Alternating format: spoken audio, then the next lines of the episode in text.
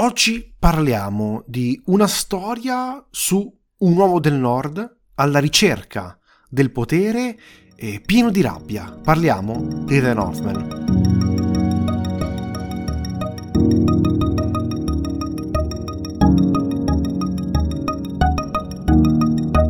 Arriva in sala la nuova pellicola di Eggers e questo onestamente è già un ottimo risultato, contando che The Witch e The Lighthouse avevano avuto diciamo delle difficoltà dal punto di distribuzione. Le aspettative onestamente erano e sono molto molto alte eh, su questo film, su questo regista, ma prima trama in breve. Siamo in un villaggio vichingo. Il nostro protagonista Hamlet, all'inizio del film giovane ragazzino, figlio del re che gestisce il villaggio, si trova invece a scappare di casa poiché il, lo zio, quindi il fratellastro del, del re, uccide il re, quindi il padre del protagonista, e diciamo prende possesso del villaggio e vuole ucciderlo. Lui scappa e giurando vendetta diciamo che questo mettere in moto un destino divino quasi da eh, tragedia greca che lo porterà a dei dubbi delle decisioni finali da prendere. Ecco, voglio dirlo subito, parto, parto prima. Eh, secondo me è un buonissimo film, probabilmente però non a livello delle pellicole precedenti, perché ha qualche piccolo difettino in più che a mio gusto non me lo hanno fatto apprezzare appieno. E, e apro subito una parentesi per contestualizzare meglio eh, le cose. Bisogna, secondo me, capire se questo film è un passo indietro oppure un tentativo di aprire la regia, eh, la sua regia, la, la, sua visione, la visione di Eggers ad un pubblico più ampio, cosa che ovviamente non deve essere vista in maniera negativa. Lui è un regista eh, che ha sicuramente i mezzi tecnici per ampliare il pubblico e diventare mainstream, anzi io spero onestamente che lo diventi, eh, speriamo che quindi gli vengano affidati sempre più film a grosso budget perché il ragazzo chiaramente ha talento. E però spero anche che non dimentichi mai l'incredibile capacità narrativa che lui sa trasmettere con le immagini. E ci tengo a sottolineare con le immagini, perché qui forse il problema principale di questo film, quello che ho trovato io, è che eh, le immagini sono di altissimo livello, la sceneggiatura però l'ho vista un po' più tentennante, cioè nel senso è lenta, troppo dialogata, cioè è chiaro che si cerca di trovare un equilibrio tra il racconto eh, descrittivo ed il racconto più eh, visi- visivo. A mio gusto, ovviamente, tendendo verso troppo verso il primo. La storia, come hai detto anche tu, alla fine è molto semplice, cioè si intuisce facilmente, c'è qualche colpo di scena sicuramente molto ben fatto ed interessante e alla fine però è Amleto nella sua originale versione danese sulla quale poi Shakespeare andrà a basarsi per fare no, la, sua ve- la versione un po' più famosa, quella che probabilmente conosciamo molto più facilmente ai giorni d'oggi. E certe volte, e in particolare in film di ispirazione epica e drammatica e con un regista che è bravissimo nel farlo, secondo me sarebbe meglio lasciare eh, puro spazio alle immagini, alla narrazione, eh, al movimento eh, della camera, a tutto ciò che io personalmente cerco in un film. Poi è chiaro, eh, può sicuramente piacere tantissimo. Eh, io però questa cosa della sceneggiatura onestamente un pochino eh, l'ho sentita, in particolare eh, sul finale. Eh, gli ultimi 20 minuti li ho sentiti molto eh, tirati, si tende quasi a sfociare secondo me in un film a tratti eh, supereroistico. mi piace l'idea epica, mi piace ciò che vuole rappresentare, però al tempo stesso non lo so. Mi ha creato un po' di dubbi questa sceneggiatura. Non so se tu sei della mia stessa idea. Allora, eh, sì, capisco appieno quello quali sono le tue perplessità? Ormai ti conosciamo, quindi sappiamo che il problema principale di questo film è che non c'è abbastanza Anna Taylor Joy. No, giusto, immagino giusto, che sia questo il tuo giusto, problema. Ce n'è, però non è abbastanza. Ma non è mai abbastanza. Allora, tornando, torna, provando a, a, fare i seri, che non provando soltanto. E, Prima parlo delle parti di sceneggiatura che mi sono interessate di più, cioè gli aspetti, oltre vabbè, tematiche, comunque anche tu le hai accennate, anch'io, nel senso c'è quella del destino e vendetta e, e altre piccole sfaccettature. Questo Destino di Vendetta è, è interessante, soltanto che porta su una strada ben delineata. Cioè, qui ho visto che c'era un, un percorso del personaggio già scandito, già che tu ti aspettavi il passaggio successivo, quei due successivi, e quindi non ti portava niente, nessuna, nessuna aspettativa, cioè non, non, ti faceva venire il dubbio, sapevi già quello che poteva succedere, non creava stupore, non creava sorpresa, talvolta neanche troppo interesse. Questo è un grosso, un grosso problema, secondo me, poiché, dato che partivi da una base di destino, quindi sapevi dove arrivare, magari dovevi farlo in modo che quel destino fosse anche pesante per il protagonista, invece è vagamente pesante. Eh, però dovrei fare spoiler, quindi tralasciamo. Ho detto che avrei iniziato con le parti positive, che in realtà non ho fatto, e quindi eh, ci riprovo. Um, la parte, tutta la parte riguardante i vichinghi, mitologia norrena, i riti, i dei, mi è piaciuto tantissimo, anche a livello beh, visivo spettacolare, per me è piaciuto davvero tanto perché in maniera onesta te lo va a mettere in scena. Abbiamo provato, cioè sia io che te parlavamo, siamo un attimo confrontati su quali film ci abbia ricordato, eravamo abbastanza in comune, nel senso sì. più o meno erano gli stessi, tipo il primo re mi è sembrato, però quel primo re è molto più elaborato, o anche altri. È un'ottima narrazione sui vichinghi senza crearli appunto troppo, troppo epici o qualcosa che non sono, era abbastanza terra terra e questo è un altro aspetto che mi è piaciuto perché erano sempre sporchi, sudati, ruttano, eh, scorreggiano, parlano di direzioni, cioè molto sanguigna, diciamo anche. Quindi mi è piaciuto tanto, che poi questo è un elemento che ritroviamo negli altri film di Eggers come in, Latau- in The Lighthouse, eh, loro sporchi, sudati, ubriachi. Cioè, ci piace questo, sì. questa sensazione dal basso popolare, diciamo.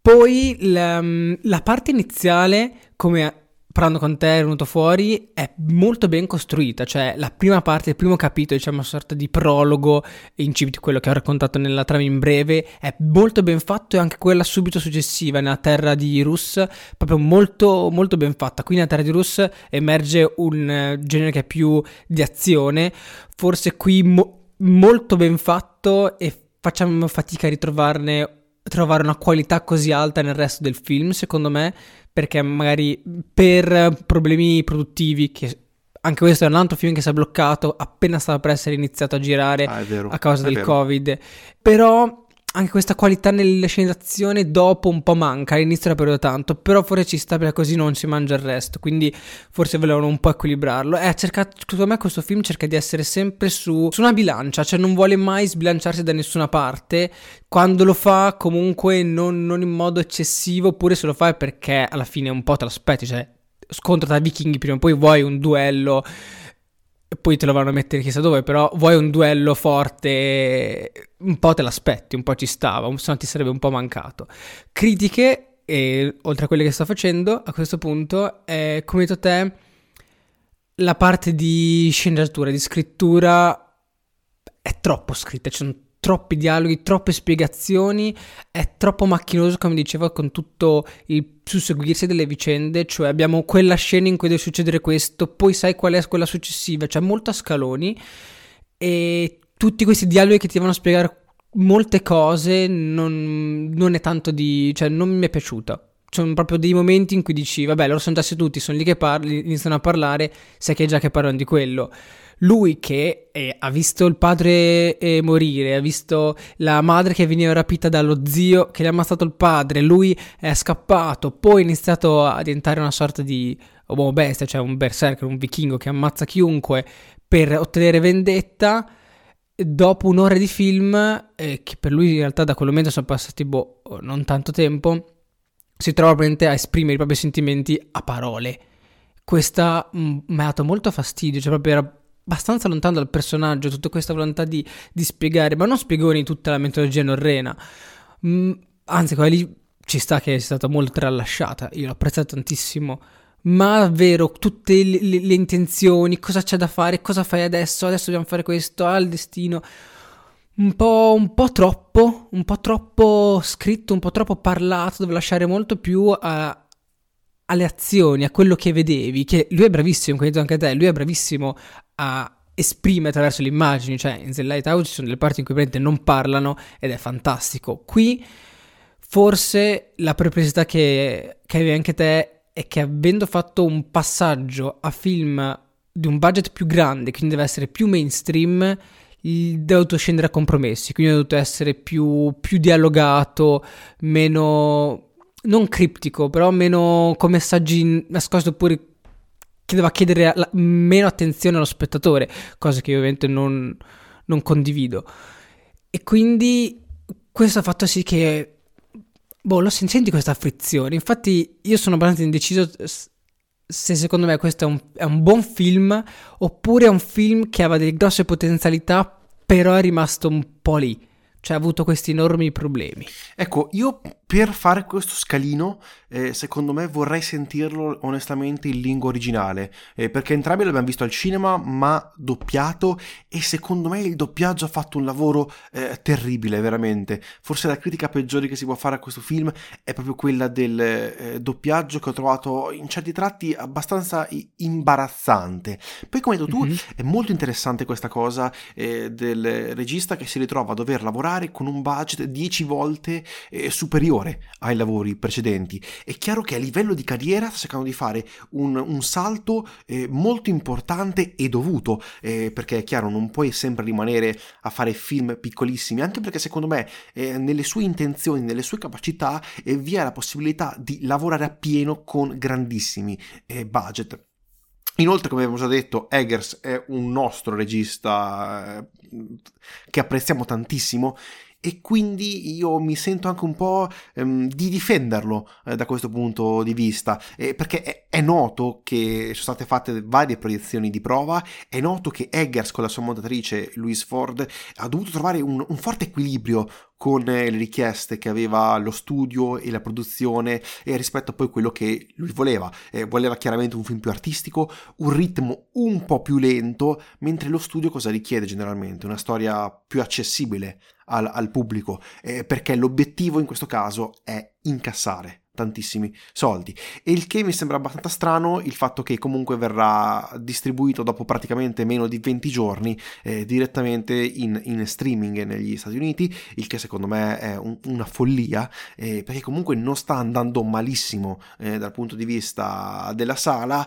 Certo è che secondo me si poteva fare un, un, livello, un livello, maggiore rispetto anche ad esempio alla promozione eh, che ha avuto. Alla fine il film è costato sui 70 90 milioni di dollari e quindi un budget molto importante e anche per un regista alla fine eh, ritrovarsi a lavorare con un budget così alto è chiaro che magari eh, ci sono delle forti eh, difficoltà. E come hai detto anche tu ci sono stati dei problemi a causa del covid perché doveva iniziare a marzo, è stato interrotto, è stato riniziato ad agosto per finire il film a dicembre, insomma ha avuto una lavorazione comunque molto lunga e travagliata che ha fatto di conseguenza aumentare anche molto il, la somma del budget che inizialmente era 65 milioni e poi è arrivato quasi a, a 90 e queste sono cose comunque che eh, sicuramente vanno ad influire in queste macchine enormi eh, che sono queste produzioni hollywoodiane però come detto Eggers secondo me ne ha le capacità e quindi non vedo l'ora che gli vengano affidati progetti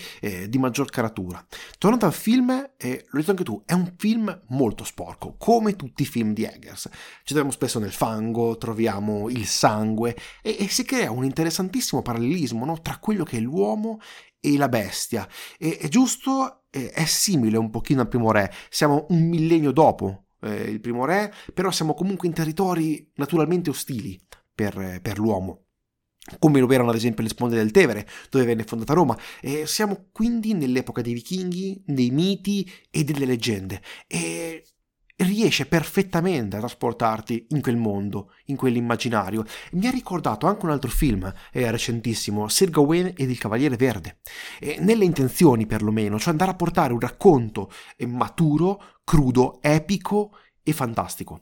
Sir Gawain però cos'era? Era meno didascalico e quindi forse, secondo me, noti anche la differenza tra un regista come Lowery, che è più abituato a lavorare con grossissimi budget, rispetto ad Eggers, che secondo me a livello di talento è anche bravo, molto più bravo, e stiamo comunque parlando di due bravissimi, grandissimi registi, eh, però che si ritrova per la prima volta a dover fare i conti con eh, un budget molto molto più elevato. Ed è chiaro che per un regista alla fine eh, rischi di veramente eh, subire proprio il, il, fatto che i produttori, visto che ci mettono molti soldi, vogliono sicuramente avere perlomeno un ritorno e vogliono avere comunque una, una parola sul, sul film, sul prodotto finale.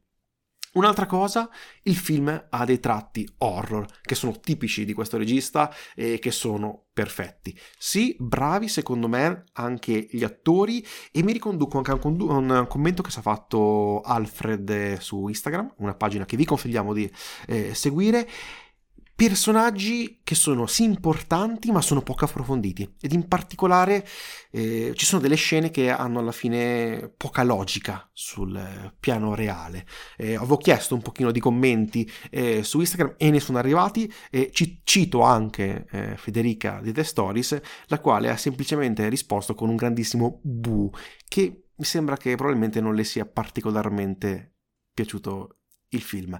Eh, è un film comunque divisivo, eh, ho visto che sta piacendo tantissimo e al tempo stesso eh, sta anche non piacendo. Ecco, io mi ritrovo perlomeno in mezzo, sono ancora fortemente dubbioso. Sì, tu hai parlato degli attori, gli attori sono stati secondo me tutti bravissimi. Tutti molto bravi. Avevo il problema come te, quello del doppiaggio. Alcuni personaggi avevano un doppiaggio boh, eh, buono, quindi non sentivi che era doppiato, ti trasportava, non te ne accorgevi del, del doppiaggio in sé, altri invece appena apriva in bocca sentivi che era doppiato, che c'era qualcosa di finto, di finzione, e, ed è stato abbastanza, in certi momenti, agghiacciante. E vabbè. Come ad esempio Anya Taylor-Joy, cioè ha avuto un doppiaggio secondo me che non, sì. non rende fedeltà. Infatti, sì, beh, quella mezzo accento straniero, poi boh, è un po' strano. Infatti, anche io vorrei sentirlo e quindi vederlo in lingua originale per vedere un po' se anche lì aveva un accento. Hanno voluto fare, cioè, l'ha dato un accento apposta particolare, straniero. Uh, boh, sono curioso. Tu hai detto che eh, Eggers è bravissimo a livello visivo e concordo.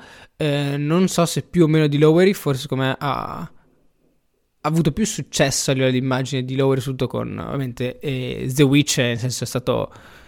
Boh, Ma anche The Lighthouse. un capolavoro, un mezzo capolavoro, anche The Lighthouse, però The Witch è stato il primo e, e diciamo che molti ne hanno parlato e rimane ancora, nel senso un film molto consigliato. E secondo me anche qui si sente il punto di vista del regista in certi momenti, però uh, secondo me davvero, l- adesso qui mi inizia una battaglia solitaria, altro che Destino e Vendetta, e il fatto delle produzioni, cioè le produzioni che tarbano le ali al regista, va bene che ci mettono un sacco di soldi e vogliono essere sicuri, però se chiedono così tanti cambi, se quei cambi sono la fonte dei problemi che io sto vedendo, boh, um, po' dei dubbi, però boh, io ho sempre avuto dubbi su queste grandi produzioni che ti danno il film, però vogliono decidere molte cose loro. Io ho un'idea di, di regista, di autore ben diversa rispetto a quella classica americana. Mi, ti interrompo un attimo, alla fine Eggers è un regista è molto europeo nel, nell'immagine.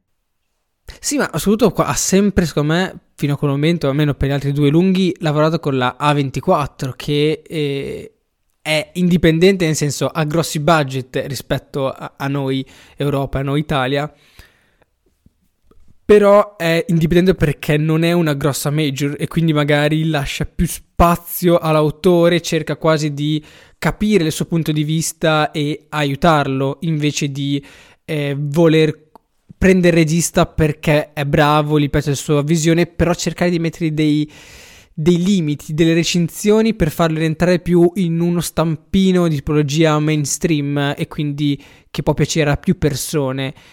E, boh, e quindi negli altri film si poteva esprimere più liberamente, anche qualcosa che c'è anche alcune sequenze non logiche in cui non capivo, però a livello di visione, a livello di emozioni, quello che trasmetteva era forte o comunque qualcosa che mi piaceva. È ben diverso rispetto a uh, alcune scene in questo film dove c'è molti spiegoni, parlano tanto, tutto molto eh, meccanico perché devi far andare avanti la storia. Sono un tipo di film completamente diverso, uno è più legato alla narrazione, uno è legato più alle emozioni che ti dà. Però secondo me Eggers è molto più della tipologia non troppo narrativa, non prettamente narrativa. Poi sì, una parte di narrativa c'è, però come detto, The Lighthouse in cui c'è dei momenti in cui non parlano, però e, e rimani a bocca aperta per quanto è bello secondo me, poi magari può non piacere. E è per questo che dico che il punto di vista del regista spesso si sente, cioè quell'onestà per quanto riguarda tutta la mitologia uh, vichinga si sente, non, non, ti fanno i vichinghi come eh, hanno fatto gli spartani di 300, dei tipi muscolosi e pomposi. Beh, sono Vabbè, muscolosi pomposi poi, comunque. Poi in, in, certi momenti sì, sono muscolosi pomposi, in certi momenti c'è anche quello, però effettivamente, vabbè, scontro vichingo, scontro, scontro epico ci stava, però, non so, sono un po', mi ha rilasciato, più ci penso più mi convinco che mi abbia lasciato l'amaro in bocca perché volevo vedere qualcosa più, più da lui, poi c'era, perché c'erano quei primi piani che fa lui eh, tosto larghi, quindi vedi anche le spalle e molto il, il protagonista, cioè il soggetto centrato, frontale, in questo momento la, la, camera non è altezza occhio ma è leggermente più bassa, quello è ormai un suo tratto caratteristico, cioè in The Witch, in The Lighthouse.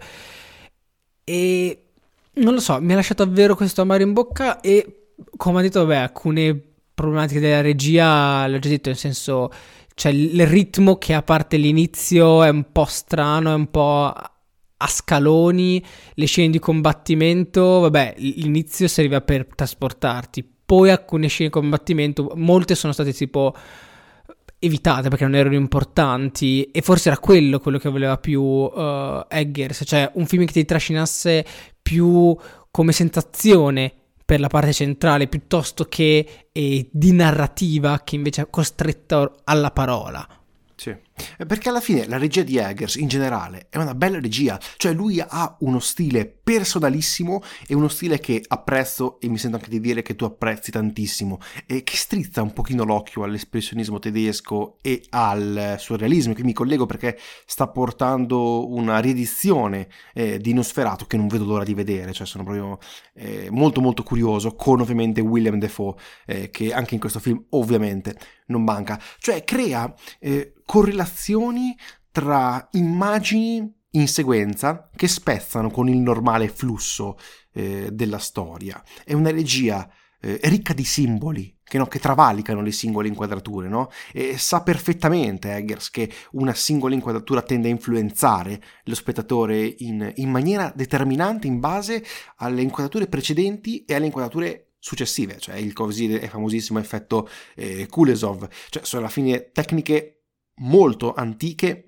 molto semplici e molto più vicine qui ad un gusto eh, sicuramente europeo che lui prende e trasporta nel suo immaginario. Eh, visivamente, eh, infatti secondo me è un ottimo film anche questa pellicola, anzi ne vorrei molte eh, molte pellicole eh, che sono come lui. E inoltre volevo far notare una cosa, non guasta mai, tu un po' l'hai citata, questa dose di autoumorismo eh, intrinseco del film. Anche partendo dal personaggio di Defoe stesso, ogni tanto qualche piccola battuta che provoca la risata eh, è presente, l'ho trovata bellissima perché perfettamente eh, contestualizzata eh, se uno si ricollega proprio al personaggio eh, di, di Defoe. Eh, ci sono i combattimenti ce ne sono però eh, pochi, eh, sono sicuramente girati bene, ma al tempo stesso, come hai detto anche tu, eh, avrei voluto vedere più, ancora di più un film eh, adrenalinico, come Eggers eh, dimostra di saper fare, anche eh, perché non è detto che rallentando il ritmo di un film di conseguenza cali l'adrenalina, cali la tensione. Secondo me non è così ed um, Eggers riesce in questi spazi, quando può avere più tempo possibile, ad esprimere esprimersi al meglio. L'abbiamo visto in The Lighthouse, è un film è brutale se ci pensiamo, eppure non è che succeda tantissimo eh, dal punto di vista dell'azione. È quello che riesce a mettere a schermo eh, che veramente eh, mi affascina profondamente. Cosa ne pensi della fotografia di eh, Jarin Blaschke, che è poi il, coll- il, collaboratore storico di Eggers, perché ha fatto anche The Witches The Lighthouse. Io ho provato un po' a informarmi, non ho trovato tantissime interviste post film, mo- molte interviste prima riguardanti i problemi di sospensione del covid oppure molti riguardanti la scena quella terra di Rus de- di lui come vichingo berserker tantissimi riguardanti quella parte del, del resto di altre domande che mi interesserebbero di più trovate molto meno. Vorrei provare a contattarlo per farle io di persona ma, ma magari eh, per, al, momen- podcast, al, momento è difficile datemi, datemi tempo. Quindi direi all'inizio più uh, diciamo tra la regia e la fotografia eh, per quanto riguarda la parte tecnica, poiché è anche, anche regista voce in capitolo, per esempio, il formato, che è un formato, se non sbaglio, è 2 e 35. 35. Sì, molto quindi classico. un formato molto classico e molto uh, diverso rispetto ai due formati precedenti che ha usato Eggers. Prima uh, in The Witch, se non sbaglio, era 1,66, in The Lighthouse era 1,33, 1,37, quindi molto quadrato. Qui invece troviamo un formato più classico che si ricorda un pochino più i film epici. Anche qui in certi momenti è proprio un'epicità e soprattutto secondo me è dato anche da una motivazione pratica nel senso che qui hai spazi più grandi, hai più comparse, in realtà sono due persone, e più comparse soprattutto ci sono dei combattimenti, quindi necessitano spazio per far vivere queste scene. E quindi ipotizzo che sia stata la scelta di scegliere un formato eh, più, più largo altra decisione, diciamo, uh, sia del DOP che del regista è quello dei mezzi utilizzati. Qui troviamo che c'è tanti eh, tipologie di supporti per muovere la camera differenti, dalla Steadicam al carrello al treppiedi con uh, la panoramica. E in alcune interviste il direttore della fotografia ha detto che dato il budget che avevano voleva utilizzare, provare a utilizzare vari, vari supporti diciamo non il più possibile, però tutti quelli che riusciva e tutti quelli che ci stavano con la, quello che voleva esprimere col film. Così, nel senso, io nelle sue interviste sembra una persona molto umile e davvero voleva provare, aveva la possibilità di fare cose che non aveva mai fatto prima e l'ho trovato molto stimolante. Il, quelle poche righe in cui parla di queste cose. Comunque ritroviamo per esempio una Steadicam quando vuole stare più vicino al personaggio, non gli gira attorno, però lo segue, lo segue assiduamente. E, per esempio mi viene molto in mente all'inizio quando lui è bambino, sono molte parti in cui viene seguito con uh, la Steadicam, beh, non, non, per lunghi percorsi, mentre il carrello lo usa più per delle eh, sequenze esterne, quelli in cui vuole dare più una sensazione di eh, contemporaneità, cioè un'unione temporale temporale di più eventi o qualcosa che succede in successione, utilizza il carrello, che secondo me è una scelta azzeccata. Poi dal lato più invece legato alla fotografia che secondo me è appagante, non è niente di strabiliante, anche se momenti è molto scuro, ma tanto ormai abbiamo visto uh, The Batman di eh, Fraser, quindi possiamo vedere qualsiasi cosa. Ti dà l'atmosfera, ti dà l'atmosfera del momento, non è niente di, di sconvolgente, però eh, è onesta, anche il direttore della fotografia ha detto che non voleva fare una roba particolarmente artistica, ma qualcosa più diciamo che ti desse la sensazione dell'ambiente in cui eri. Ehm, sembra molto scuro, che sia poca luce, in realtà per lo più, se non sbaglio, è girato in pellicola, che se non sbaglio è 80 ISO o di, del genere, quindi eh, ISO molto basse e pochissima sensibilità alla luce, quindi ha bisogno di un sacco di luce però questo fa sì che ha pochissima grana. Infatti, io non avrei mai detto che fosse stato girato in pellicola. Mm. E quindi lui ha bisogno di tantissima luce, tant'è che eh, mi sembra di aver letto che le torce, quelle che usano in realtà, la luce emessa è quella di un bulbo di una lampadina da 500 watt, cioè tantissimo, loro hanno dato tantissimissima luce, anche in esterni e nei notturni, questa è una, una cosa che mi è interessata molto, fossero più simili possibile a quello che l'occhio umano percepisce realmente di notte, cioè quando c'è poca luce l'occhio, l'occhio, il nostro occhio inizia a, vedere in maniera monocroma, quindi inizia a perdere i colori. La prima cosa che c'è proprio un momento del giorno in cui piano piano appare tutti i colori e inizia a vedere tipo delle sorte di scale di grigio. E lui voleva ri- riproporre questo tagliando completamente la, la frequenza rossa. E Ma mi è sembrato molto, molto interessante, anche se lì per lì mi sembrano un po' strano perché mi era tutto un po' in bianchiccio, forse perché io sono abituato a vedere, come molti noi, a vedere le scene notturne con una luce fredda, quando in realtà l'occhio umano non percepisce la luce fredda, a meno che non, una, non ci sia una fonte di luce, ma se è una luce notturna, boh, cinematograficamente ti appaga il freddo perché ormai siamo abituati così.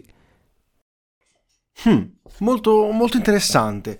Eh, una cosa che io ho notato sì è vero, questa assenza eh, dei colori quando arriva il nero è sicuramente un pregio. Un'altra cosa che ho notato invece a differenza di The Witch e The Lighthouse dove la fotografia era veramente molto più eh, spinta. Qui forse addirittura è lo stesso motivo, ci troviamo di fronte a una fotografia che cerchi di fare e comprendere il più possibile ad un pubblico più ampio il, il film.